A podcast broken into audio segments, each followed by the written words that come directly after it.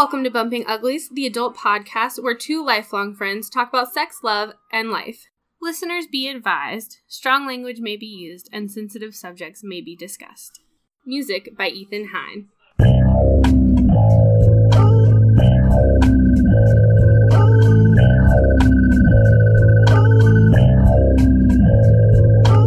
Go ahead, Ash. I was just gonna ask Alma. She had said she called him the uh, Japanese version for master.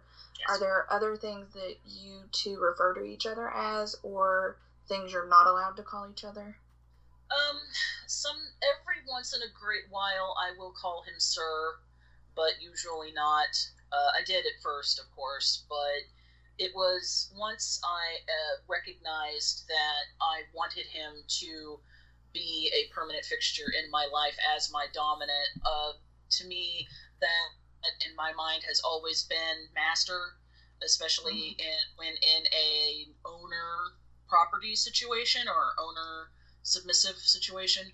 Um, I will call him my trainer because that's also true because uh, when we've done the pet play before, um, especially the pony and the puppy aspects, he does teach me to do tricks and rewards me with treats and things like that. Like we have performed this together um, on several different occasions in a few different ways. So, um, and so he's my owner in that, uh, you know, as an animal is owned by a person, I'm owned by him. Um, but, and I very rarely call him by his first name. The only time I've times I've slipped and called him by his first name to his face is when I'm so upset, my brain flickers to a channel where I, I go on and just like uh, where it's pretty much I'm pretty I'm barely able to speak or think much at all. Right. Right. Uh, so I default to what do I know him first as, and that's by his first name. Do you Um, oh do you call him John um, when he's not around and you're talking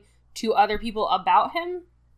depends on who the other the person is. Um, usually, like with his mother, I do because I, I just I feel there's there's a comfortable comfortability level there. I don't think calling him master in front of her when he's not around. I- think actually in general calling him master in front of her. I mean, I can do it, but it's not something I should do a lot of because. Can My mention mother- the- can I my mother the is a- cultural thing. What was that? Can I mention the cultural thing? Um, yeah, you can. My, my, my mother-in-law is a traditional uh, Jewish woman. Okay. New York Jewish woman. raised as a raised as a first wave feminist in the '60s in New York. If that Yes. says anything. Yes. Oh wow. so so there's there, you know I just knowing who she is as an individual, I don't want to tread on her comfort level. Um, and but you know like her, the, the best friends I will use Shisho, um, but I also have some pet names I call him by. But usually, like if we're around our theater folk friends, Mhm. I usually call him by a pet name like puppy or something else endearing like Which, that. if which, if anybody ever read American Gods, then yeah.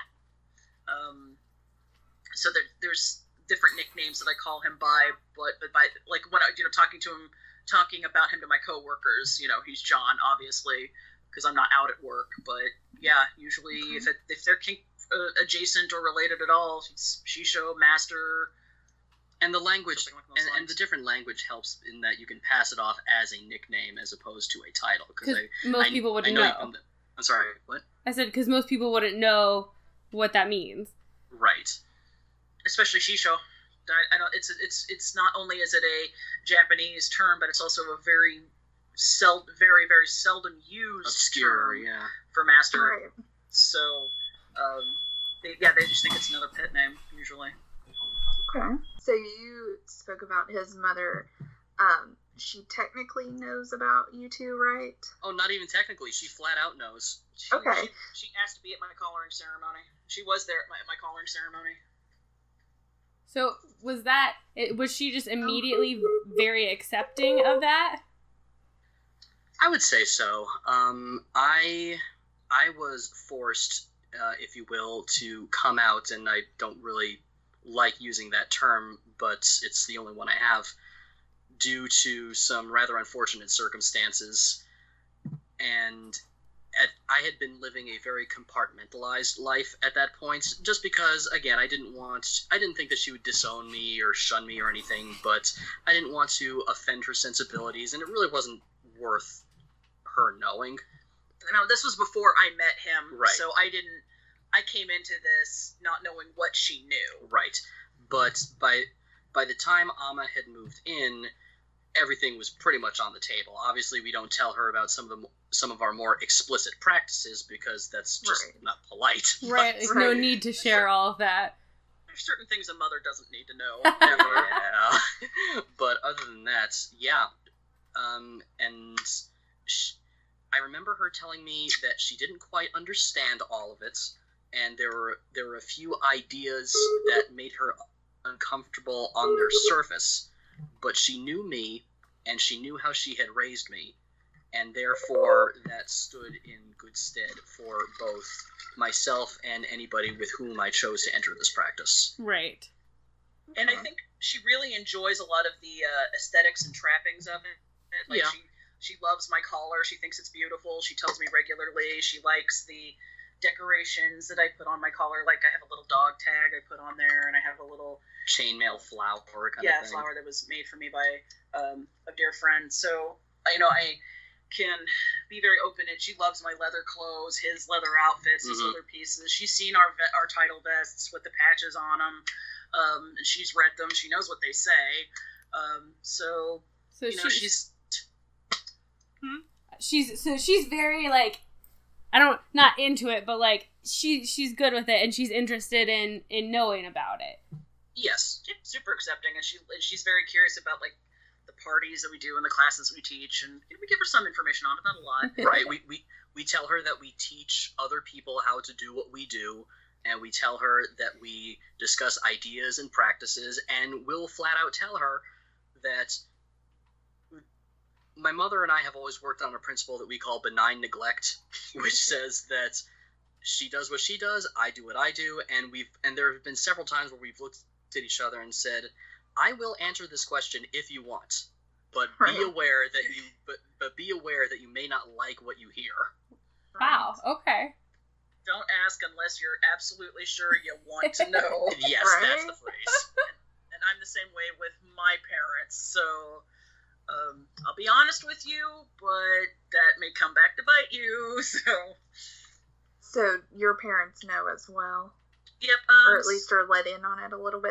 uh, my mom knows more than my stepdad does because my I actually lived with my mom for a while after I'd entered into the lifestyle. Um, she knew about the relationship I was in at the time, which was polyamorous. Um, and she knew both my partners. She knew, you know, there was a lot of that that, uh, you know, there was a lot of it. She just saw. I mean, it was she was around it. It was around her, and she was very. She was friends with both of them. She liked them both, and everything. She knew about my power dynamic some and all that. So um, there was parts of it that she didn't agree with and that she didn't like. Um, she's she thinks that she's not fond of masochism in any form, even if it's you know consensual and discussed and everything. But she did her best to kind of take the same approach as um, my mo- like my mother-in-law. That uh, was you know well as long as you're happy and it's not hurting anybody. Um, Or damaging, I guess would be the better. yeah, damaging, Right, harming anyone right. uh, you know, it's it's long as is you found something that has worked for you. I'm happy for you, pet. okay. So, Right.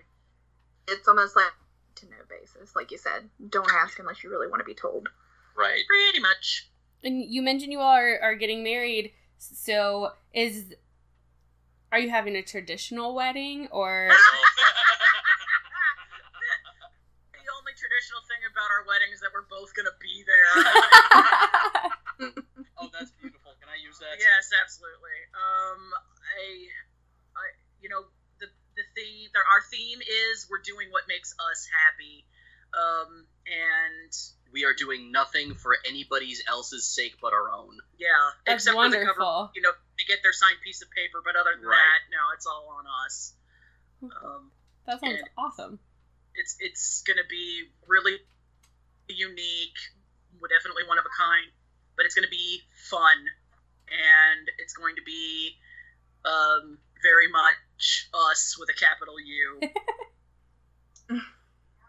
I just, you know, so many people like honestly, it feels like to me every time I go to a wedding, like the bride and the groom are so stressed out and like they they just aren't having any fun. So it's it's cool to hear somebody go, "We're gonna do exactly what we want to do."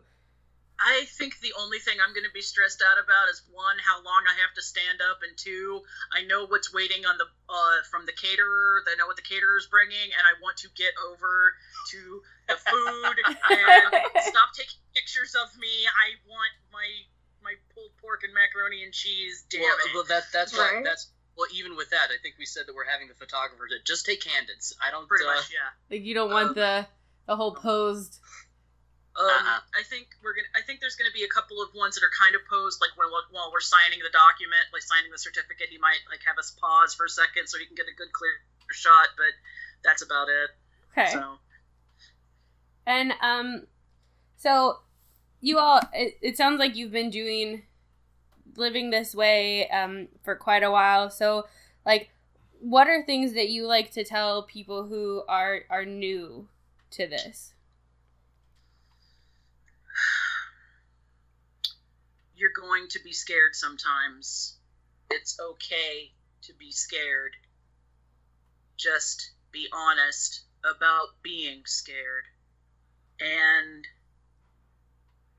if something doesn't work, talk about it and don't immediately dismiss it as something to never do again unless it really profoundly disturbed you Okay. and that doesn't it doesn't matter if it's a it's a physical activity or emotional activity or whatever just just anything.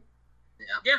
For me, I think, and I kind of alluded to this before, make sure that you're going into this as a fully developed, well rounded person. Because at the end of the day, when the ropes and the cuffs come off and all the gear is cleaned and put away, the people who are going to bed that night are people before they are dominants or submissives or pets or players. Okay. I see a lot of I see a lot of bad decisions get made for the sake of trying to be a good sub or a good dominant. And it it hurts to see so much really awful decision making go on and so many values get compromised and so much bad behavior go through because this is what the culture demands or the scene requires or what people think a role should look like. Instead of just saying like, "Hey, this is like I'm not okay with this." Yeah. um i think another big one for me is uh you know being someone that has some mental health problems um do to, both to people on both sides of it the one who is suffering from mental illness mental health issues and the person who is you know supported is there with them be supportive. If, is be as supportive as you can. And um, especially to the the mental health sufferer in the relationship or both people or you know if everyone involved with it is is having mental health issues don't stop working on yourself. Yeah. go to the doctor. Get your meds. Take your meds. Go to therapy. Just because you're in a new, new dynamic and you're or you're in a new relationship and you've got that that new relationship energy going and you feel like you're on cloud nine it doesn't mean the mental health demons have are, are not Like, just waiting for you behind it. Yeah. Yeah. so don't stop your work just because you feel good because the relationship you're in is doing well. And how like so that's obviously like a lot about you know self-care and self-love. And how often do you all i guess like talk do you talk about that at, like um a lot when you are educating people and also like safety Safety is my bread, butter, jam, flour, sugar, and air I breathe. I refuse to enter into anything where I feel like someone may be compromised in any way, shape, or form, physically, sexually, mentally, emotionally, uh, any kind, because I've seen people ripped apart from the inside because, you know, something awful happened um, in a in a situation. It, it was just a conversation they had, and it broke them down. So if I'm going into a pet play situation, I am very conscientious of, you know, who's watching the area, who's making sure the floor is safe. When was the last, you know, do I see objects that could be an issue? I and when I'm if I'm leading a pet play situation, I won't even allow my own headspace to be altered because I want for first and foremost everyone to have a good time and be safe. Um, when it comes to like pet like puppy play stuff, if I'm leading an event, I won't. I will talk to someone. Uh, I will try to not talk them out of playing, but be, you know, I will pull them aside and be like, look, you don't have knee pads.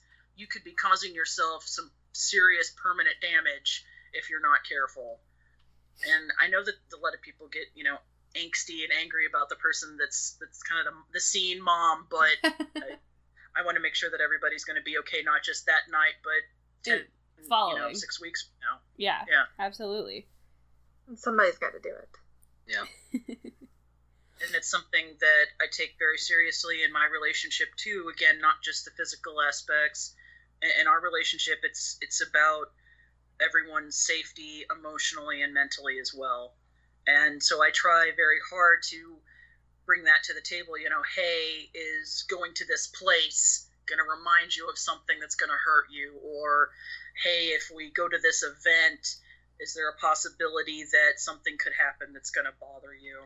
and and same same on the other side. like I know this seems like a really cool idea and we could have a lot of fun, but is this going to knock you out for the rest of the week, or is this going to drain your reserves to the point where you won't be able to address the regular functions of our lives when we get back? Right. Which because we have to we have to think about these things. You know, a kink events can be wonderful things, but they end eventually. And that's not to be morose. I'm just saying that we all still have to pay the bills. We all have work in the morning. You know, the, the laundry has to get done. Right. And, and are you going to be okay when that energy is gone? Mm, and and we've actually been studying a little bit more on how to prevent that because we were at an event late last year and we heard people talking about post event drop for weeks and months afterwards wow. and there's and there's just something about that that didn't sit right with either of us and it's still being refined but we're coming to some theories about the idea that this is a preventable phenomena and ways to go about it wow and any kind of event not just kink or scene related but any kind of convention or trade show or anything like that where there's a lot of people who have like the same sort of interests coming together like that's an exciting thing to do and to right. to get to whatever talk to and interact with with people that are that are like yourself it's something right. that's going to take multiple hours usually yeah mm.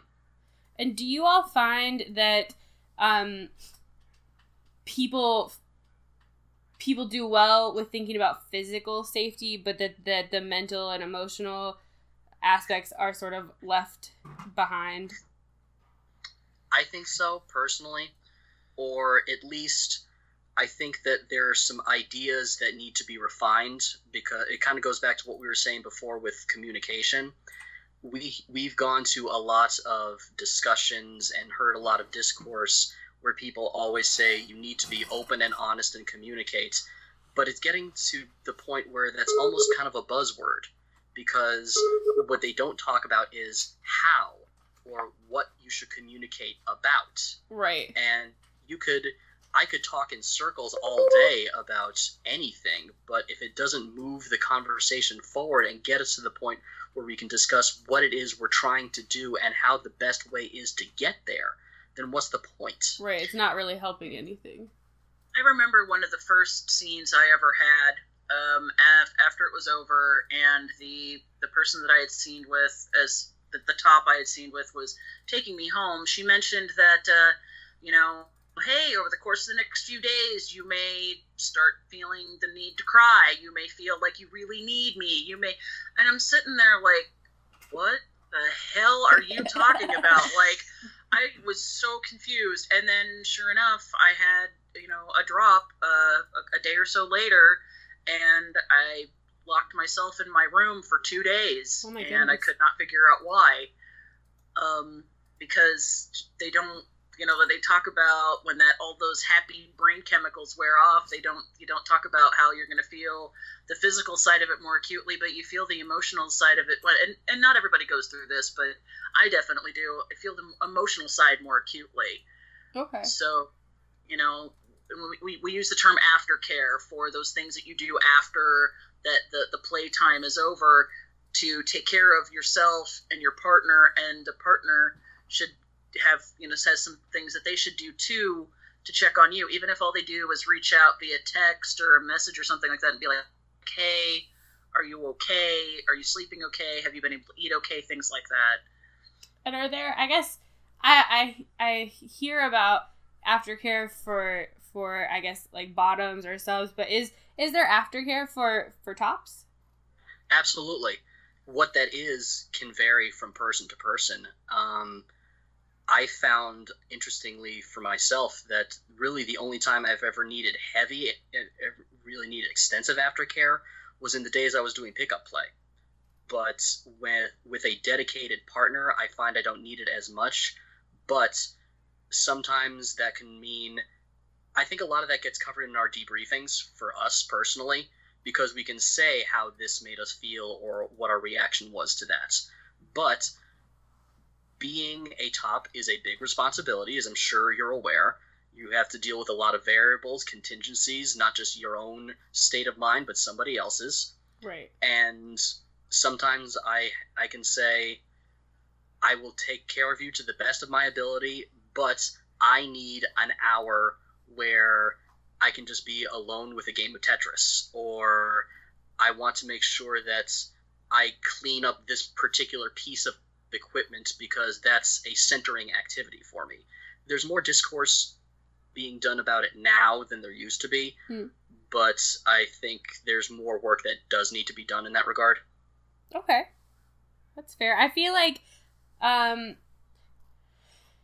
in it in the world where we live in now that it's a lot more I guess people are a lot more open and and um it's more acceptable to sort of have discussions and obviously with the internet like you can have a discussion with somebody across the world now about something Mhm. like this. Well, and and just to put a follow up to that last point, when talking about aftercare for tops, this is something that I I won't say campaign on, but it's something that I'm passionate about. Is that the there's not a lot of positive examples of tops in depictions of BDSM. The the the joke that I like to make is that of the damaged dom, where the person involved is only doing these activities to exercise some sort of personal demon, Right. but if they weren't traumatized, they wouldn't be a top. And quite frankly, I find that a little bit offensive. That's fair. I mean that's completely fair. Yeah.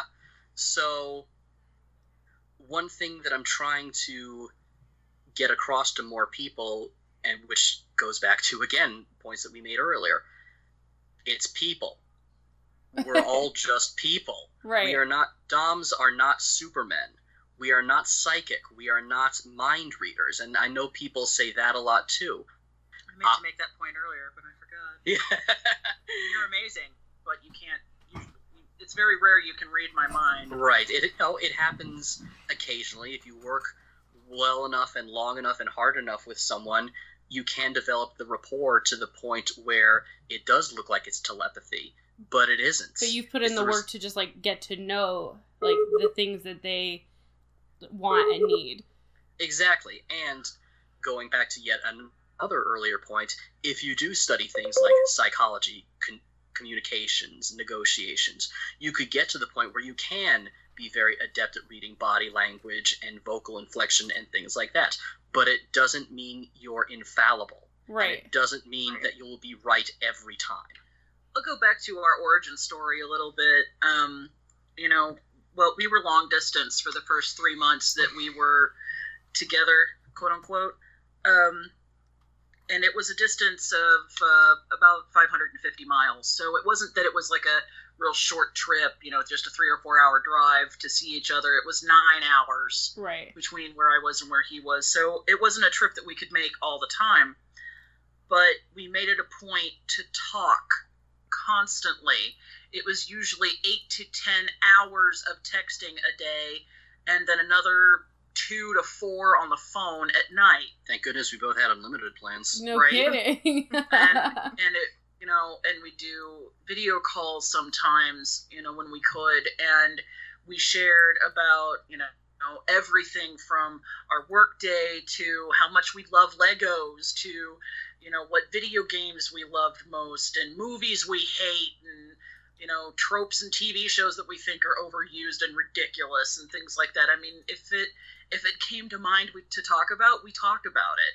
Um, for yeah it constantly for those three months every time we were apart and we were when we were together the conversation was constant. I think on an, an average weekend together we'd get maybe 12 hours of sleep in three days Yep. because we would be up until damn near dawn every night One night we were up until dawn. Yep, just talking about you know uh, uh, some of our favorite you know guitarists and and you know our our favorite places to uh, you know travel to that we you know favorite vacations we'd taken as kids and stuff. So you know we we worked really hard on being able to talk openly and fluidly with each other about As people. as people about everything so that when it came time to have the more difficult conversations we could and there were times where we had to ask each other really hard questions but we were able to have those conversations you know there yeah there was crying yeah there was you know Mm. cuddles were you know required afterwards uh, some trips to uh, you know Denny's or IHOP at two o'clock in the morning um, to get pancakes because sometimes that's just the only thing that helps. Comfort Hash, food. brown, hash browns with A1 sauce. Yeah, hash Yeah. browns, Yes. salmon sauce, and, and pancakes. Um, That sounds Yeah. delicious. and, and and being able to move forward into that. So that's why, even though we've only been together technically for about a year and a half, we've we've put a lot of work and a lot of energy and a lot of time We probably put in about a decade's worth of maintenance within Yeah. that year and a half. in, Wow. in those two years. And is so is that something that you all see like people starting out is that a mistake that you see a lot is that they don't put like the groundwork in to to make a solid relationship Um, I think you have to be very specific as to what that groundwork is, Hmm. because you can't just pour the cement, smooth it out, and call it done. You've got to put, you know, the the infrastructure in place, and you have to, uh, Go in with a plan, perhaps. y- yes, definitely. and I think, and I don't, I, I honestly can't tell you a thing about how it goes in a vanilla relationship anymore. I can't remember, and I couldn't live vanilla anymore if you paid me to. I, I, I can't. Nope. Um, so I, I I can't speak to a relationship that doesn't have a, a DS or MS or some kind of dominant submission type role in it. Hierarchy. Yeah, hierarchy uh, um in the relationship, but I can speak to if you do have a hierarchy that you have to have all of the the how and most importantly the, The why in place before you can build anything on top of it. And we did that work. right So, uh, and we continue to do so. And it's not something that's ever going to stop or go away. and, I need to understand that he, uh, uh, the, the every the every aspect of it just as much as he does. right it's not like a one-sided thing ever No. Can't be. and you all Well- think you'll do this for the rest of your life Oh, yes. Yep. for sure Uh huh. No question. Was there ever a time where you you didn't feel that way where you thought like oh i'll do this for a while and then like i i won't No. No. wow I, I think in in terms of this being a lifestyle practice for us, then no, there's no question at all. I don't even. I it's. I, I- I take the style out of it. I mean, this is my life. Yeah. right I've I've done the research and a lot of the soul searching and even talks with therapists about it. And honestly, uh, even though they they kind of tilt their head and look at me like I've you know sprouted a fourth, a third and fourth ear, I, I feel it critical to my happiness and survival to have the structure. Right. And I found someone who built the perfect structure for me to exist in, wow. not just not just not just contentedly, but happily. Thank right. You. That mean, that means a lot to hear you say that. And I'm exceedingly thankful to you all the time for for you know helping me helping me by building this and acclimating it for us and for me. Thank you. For me, so I gave you that uh, the cuff. Yeah. The for me, it was very difficult to come to the idea that this is something how I want to live. Being raised by a first wave women's lib feminist, the idea that I wanted to have control over my partner, and since I am straight, that partner would invariably be a woman, right, was a little bit of a crisis of conscience. but there, but being in control and being a leader doesn't mean being a tyrant. Right. Right.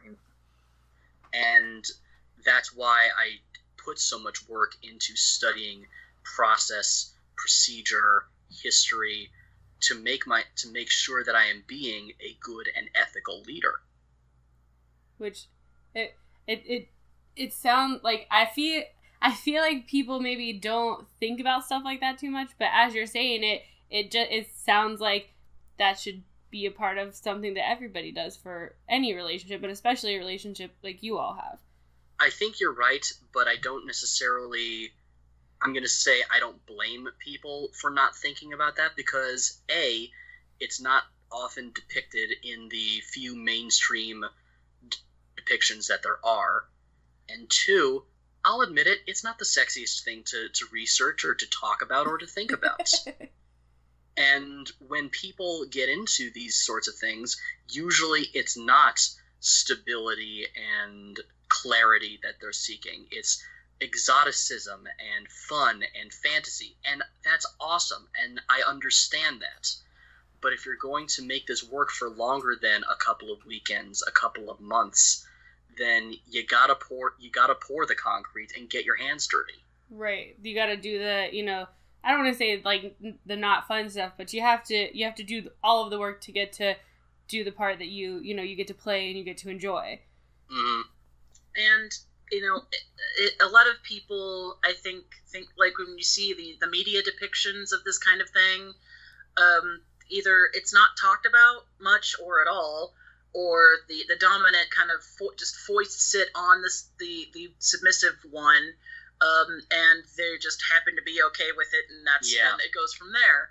Um, Which goes back to that kind of tel- telepathic thing yeah. that we were discussing. Whereas you know everything that we do, it's something you know we we negotiate on it. It's it's something we both want or or or are at least okay with or comfortable with. It, it, you know the the pony play, the the the other various weird things, you know, rope. It, it doesn't matter, whatever it is. It's both something we are happy to explore. Right. You know, or, neither one of you ever just like we're you know like pushing something on the other one. Like we're gonna try this now. Right. No, I the I I certainly wouldn't do that, and I I have seen examples of dominants who say this is what we're doing and we're and you are going to do it this way because I say so and to me, trying to that compliance without the sub understanding the why behind it is just a waste of energy. Now, that's not to say that there isn't certain circumstances where a lot of stuff is already agreed upon sure. and he's you know he builds something out of that like he knows i love um, what i call barbie play where I want to be told specifically what to wear on a special occasion or for a special occasion. So he'll tell me, You're going to come home and you're going to put on XYZ and we're going to go somewhere. I'm not going to tell you where, that kind of thing. But that's within the parameters that we've already established. Right. So I'm gonna I'm gonna giggle like an idiot, and I'm gonna go tell, put on exactly what he told me to because I love that kind of thing, and he knows this it's not something he's just throwing at me because he feels like it. Right. So. Or, and I I bring this up just because this is another one of the lessons that we teach, Mhm. If for some reason she can't do exactly what I told her, she understands the goal that I'm setting well enough to make decisions on the fly and explain them to me in such a manner that I can say, oh, that makes sense. Okay. And we can proceed with minimal disruption to what it was we were trying to do. Right, like the whole the whole like evening or or plan hasn't been you know completely just like dislodged because of one small thing. Exactly. Mm-hmm. So Ultimately, he wants to go to XYZ location, so if I have to wear a different pair of shoes, I will explain, you know, there is mud on the other ones that I Mhm. have not cleaned off yet, so I can't wear them. I'm going to wear these instead, or something Something. along Yeah. those lines. Yeah. okay. And I guess like you all clearly do your research and and do your best to you know communicate positively positively with one another. But like what what are what is some good material for people just learning? Like what what's a good place to start? if we're talking about how to communicate with people, just just conversation, then I would recommend the book Never Split the Difference by Chris Voss. That is the FBI hostage negotiator I mentioned. Mhm. Uh, if we are discussing how to start building a structure, I would recommend anything by Jocko Willink, uh, most more specifically uh, Extreme Ownership, which is in its second edition, and what was the other one? The Dichotomy of Leadership Okay. for new people who lean submissive. I would recommend figuring out how to learn things. What is the best way that you absorb and retain information? And though or and what sorry. Let me try that again. what is the best way by which you learn and retain information and how best to form and modify habits? And for that one, I would recommend a book by a fellow named Robert Maurer, M A U R E R, and the book is called Kaizen, which is a Japanese philosophy on how you can make the most minimal changes to advance your particular goal. What is the what is the smallest thing you can do to get where you're going? And in addition to that, I would also recommend a book called Essentialism. Uh, I think the fellow's name, his last name is McKeown. I don't remember his first name, but uh, that deals with similar principles. What are the smallest things you can do to yield the biggest results? Right. Uh, it it sounds kind of like long, a sorry about that. like a work smarter, not harder kind of deal. Like Yes. okay. Well, It is- and with going in what you should look into, is there anything that you would tell people to like avoid? Like, don't go in that direction. Um, the biggest one is don't immediately dive for the MS books. Now, that's not to say you shouldn't pick them up eventually, but if you're just Mhm. starting, you know, get uh, there is one book on that's kind of a general on BDSM that I'm fond of because it uh, touches on the glossary that's really common Yeah. Okay, I'll give so you that one. learning the Sure. terms so that you'll hear them thrown around so you you know what the hell is a top and what's a trainer what's the difference between the two that kind of thing Okay. Yeah. um, it's Right. called uh, screw the roses send me the thorns i don't know who wrote it but it's it covers you know like you hear people talk about i mean it covers the glossary the lexicon so thoroughly from you know uh, top bottom submissive what's a flogger what's a cane what's the difference it covers a really broad amount of information in very small chunks so that you can get it you know when you go to the club you're not going to hear these terms and think you know oh i'm entering a torture chamber i should run the hell out of here Right. before Double Right. knot your won't be as sneakers. scary. double knot your damn sneakers because someone's going to come after you and try to kill you Yeah. So it won't be as scary if you Yeah. look into something like that. and recognize that everything that you're seeing uh, is consensual in those spaces. Right. It, it has to be, and things like that. So it's going to be different. You're going to see some shit that's probably going to uh, warp your worldview a little bit first time you go, and that's just how you know that's that's cool. That's, that's where we get to be our happy, twisted selves in as much a public space as, can, as possible. Right. How important do you all think it is to be a part of uh let a social scene or or a club or you know go to parties or conventions and that kind of thing you know this is definitely one of those your mileage may vary type things because some people just don't thrive in social situations Mm. and that's fine that's okay uh, sometimes i will go weeks without engaging with anybody else in this world except for ex- except for except for shisha except for my master um, because I go through these periods of just not feeling like I want to communicate with anybody unless I absolutely have to for my you know day job. Um, so I think it's a great way to learn, and it's definitely the best way to be exposed to new things.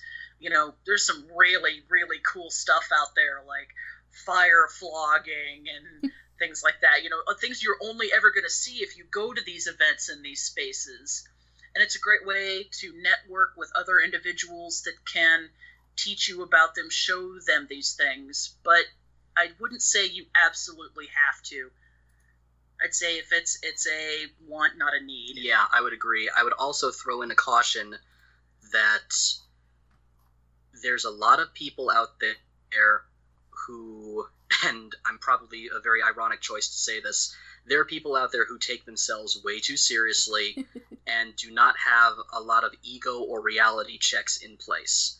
And there's a lot of echo chamber mentality out there. There's a lot of cult mentality out there. And especially in groups that can be marginalized like these, those problems can become magnified by quite a bit. So I, I definitely agree with Amma's assessment that it's a want, not a need. But with that want, be careful and be cautious. Do not suspend your judgment, your beliefs, or your ethics when in these groups. and trust your gut Yes, if you get the vibe that someone's creepy they're probably they, they creepy. probably, probably are creepy. you don't you are under no obligation to talk to anybody unless they want to see your id to let you in. Right. That's really the only person you have to talk to. I like that. so you know you, you don't and if you want to just go and observe that's cool too. You know if, if you're more comfortable just kind of being the wallflower and just kind of taking it all in by all means you might not get the most out of the experience that way because you, you don't talk to anybody to find out more of the why something's going on but it can be a really interesting opportunity in terms of again getting a kind of a sample for what how other people express their dynamic And kind of a sample of like, oh, maybe I'll like that. Mm-hmm. Yep. People watching can be incredibly fun. and there's and there's some people who will you know if you talk go up and talk to them after the scene is over they'll let you see the implements they use they'll let you handle them you know they'll they'll explain you know why they swing or how they swing you know this or how this moves or why you react such a way. I mean a lot of people really get off Oh on sharing that information. We're two of those people. Indeed. you come up, up to us after a scene is over and you ask about you know the things we're using or what it was exactly that we did. Oh my god we'll talk to you until you are ready to run screaming like you, your technique is important to you and you like to you know let other people in on it. Oh, very much so. Yeah, we, we don't we don't believe in we don't believe in hidden knowledge. Nope. All right. And i i have what i call a competence fetish.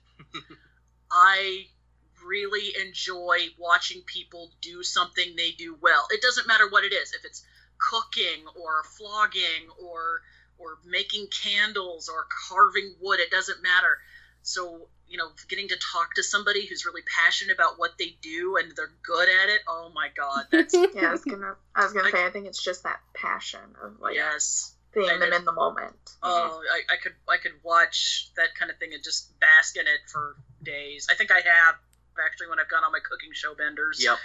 So, well and i think there's some like there's a, a level of attractiveness in seeing somebody confidently doing something like they Yes, know absolutely. that they know what they're doing mm-hmm. and that's one of the things that drew me to Master in the first place. You know, he he he walked upright and he was proud. He knew who he was and he wore that leather like it was cut specifically for him and and and when he had the instruments in his hand it was it was like they were molded for him. which which I take as high praise considering those were those were your tools, You've not never mine. handled them before in your life. Nope. So you know, it's. It, I knew that I was going to be safe with him after the conversation that we had and seeing him the way that he presented himself and everything like that, and I was absolutely not disappointed. Clearly. Welcome. Um, is there anything I guess that that we missed that you feel like you want to mention or need to mention, like need to get out there? Oh, closing thoughts, huh? Um, I, I guess my, the biggest one that I tell people about any and everything in this world is it doesn't matter in, if it's you know one on one with someone or if it's you're at a big group or whatever. Never ever be afraid to ask questions. Yes. It doesn't matter if it's how. It does. It doesn't matter if it's what, and especially it's important if you need to ask why. And some people may rebuke you for asking those questions, but they're not. If, if they do, and it's not like a personal thing that that, that they're that you're asking about, they're probably not worth knowing beyond casual acquaintance. They, they don't have your best interests at heart. No, Oh, I'm sure. I'm, I'm sure they don't. Yeah. Um, I think I've ranted and railed on all of my uh, passion projects.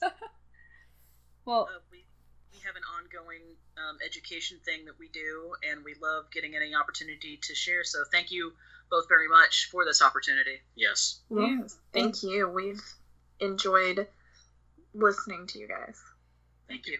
and Yeah. learning. yes, learning for sure. Yeah. Um, well, thank you all so much for joining us, Oh wow! Thank you. The- True our pleasure. pleasure. truly. and um, you all have a good night. You, You too. too. Thank you. Thank you. Thank you so much, John and Amma, for joining us. Ashley, This was a very fun episode for me. I truly enjoy learning things like this. So I'm super happy about it. Uh, thanks for listening. We hope you guys enjoy it too. Have a good evening. Bye.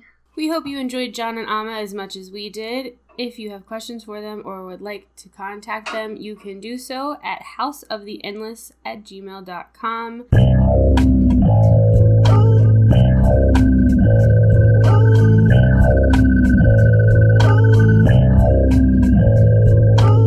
We'd love to hear from you. Send us your stories, comments, questions, or subjects you'd like to hear us talk about to bumpingucast at gmail.com. You can also follow us on Instagram, Twitter, and Facebook. Episodes are available on Apple Podcasts, Spotify, Google Play, iHeartRadio, pretty much wherever you listen to podcasts. Please spread the word, subscribe, rate, and review to help us grow our podcast.